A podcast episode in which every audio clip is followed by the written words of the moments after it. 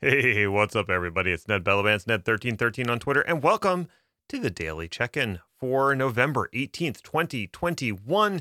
It is Thursday, a wonderful Thursday, a, a, a uh, automation Thursday. Maybe we'll call it that automation Thursday because that is what I have on the brain. Before we get into that, let's uh, let's chat. How you doing? What's going on in uh, your corner of the world? Things going okay? You uh, made it through the week so far unscathed. You know, it's just one week till Thanksgiving if you're in the U.S. And I, it, it's it's got to be my favorite holiday. I mean, Christmas is a close second, but you know what?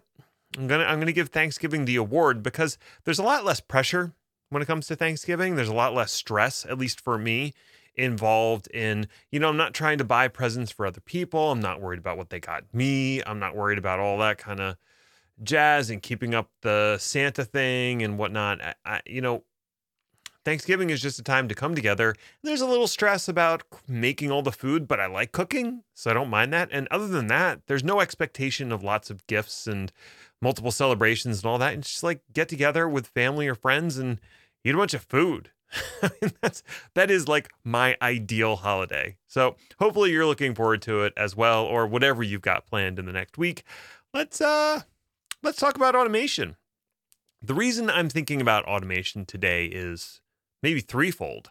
So, I did an excellent Day 2 Cloud episode today with Tim Davis from Env Zero? Env Zero? Environment Zero? I don't know how to say it. anyway, I did a great conversation with him today. Uh, Tim's a super sharp guy, and we were talking about the pitfalls of infrastructure as code. Not to say that infrastructure as code is a pitfall, but that there are pitfalls when you are working with it. And we talked through some of that in more or less detail depending on, you know, which alley we went down. So you're going to have to check that episode out when it airs in about a month or so. It's going to I think that's uh, airing in some mid-December. So we were talking about infrastructure as code and automation in that context. And then I'm also building this live project for Manning Publications. And the live project I'm now working on is all about deploying an AKS cluster, an Azure Kubernetes Services cluster with a CI CD pipeline that uses Azure DevOps and Terraform. So, you know, like all the things, right? All my favorite things all tied together.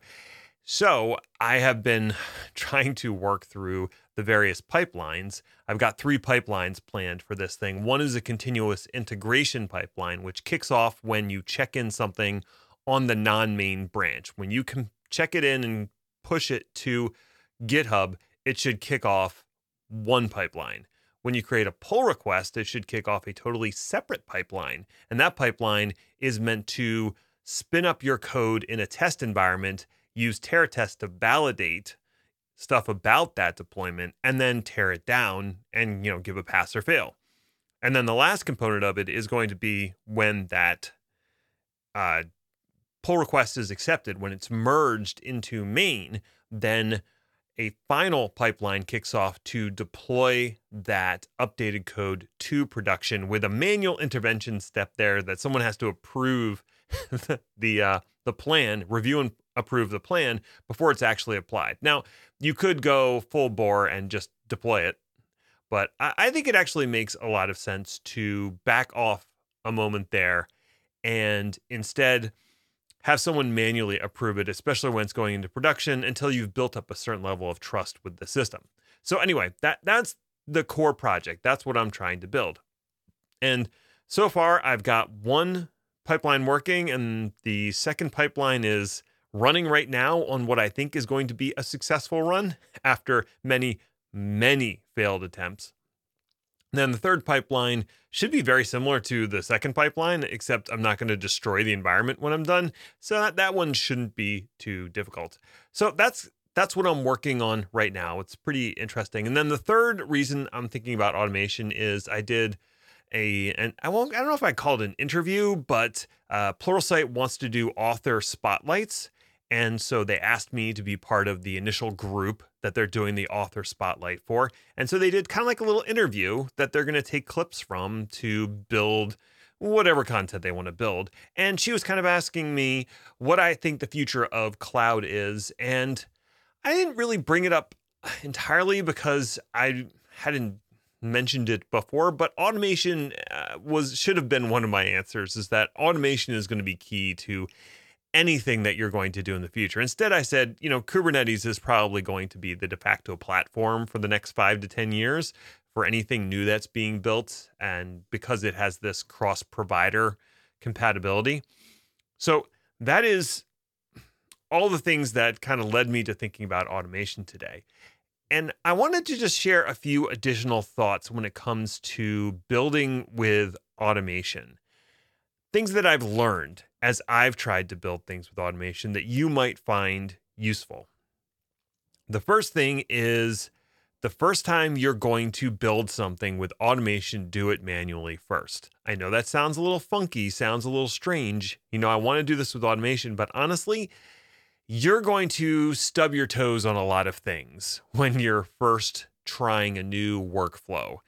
And it's easier to sort of course correct if you're doing it manually the first time. And then once you've figured out the proper way of going about each step, now you can turn that into an automation. So that's like one big thing. Do it manually first. Whether you're going to do that at the command line or do it through a GUI like the Azure portal or the AWS console, you're going to do it manually first and then automate the sucker. So that's the first thing I'm going to say. Second thing I'm going to say is don't try to boil the ocean. When you're building some new automation, you want to start small, automate one step, check to see if it works. Awesome, it works. Automate the second step, and so on and so forth. If you try to build out the full pipeline or the full workflow all in one go, you're just going to frustrate yourself because portions of it are not going to work. and trying to troubleshoot when you've added a whole bunch of new stuff to a configuration is very difficult. When you've only added one new thing to a configuration, oh, well that's that's much easier to troubleshoot. Why didn't I just do that in the first place? so that's my next uh, my next recommendation, if you will. Um, my third recommendation is that you should write the tests for your infrastructure as code as you're building the infrastructure as code instead of trying to figure it all out later. Again, this is the piecemeal approach. Why don't I just bite off small pieces instead of trying to do the whole thing all at once? It's going to be a lot easier for me if I do things in tiny chunks instead. So, you know, I, I guess that's that's a two for one I just gave you there. It's kind of the same piece of advice in two slightly different ways. Uh, the third thing I'm going to say is there's a lot of libraries and modules out there for you, which is fine.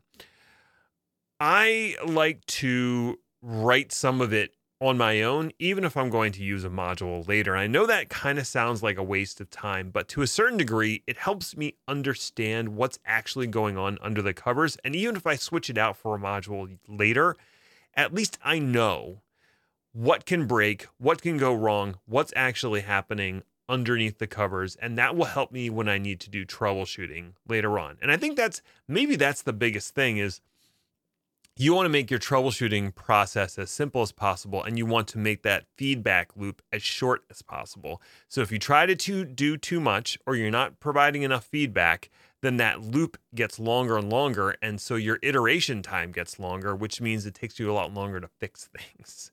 Now, some stuff is just unavoidable. For instance, the infrastructure pipeline I'm trying to build has to spin up a full AKS cluster with two node pools and then do tests against it, which also includes spinning up an API, uh, API, not an API, an application gateway in Azure. That takes time. That's a solid 10 minutes to build it up another five to 10 minutes to test, and then five minutes to tear down. I can't make that shorter, which means I should make all the steps in it as small as possible so that it can add things one thing at a time. The last thing I'm going to say is if your tests all come back green on the first shot, you missed something.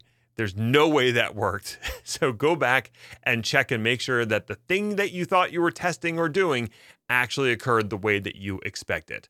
Trust but verify. That's going to do it for me for today. Hopefully, you found all of this information interesting and useful to you.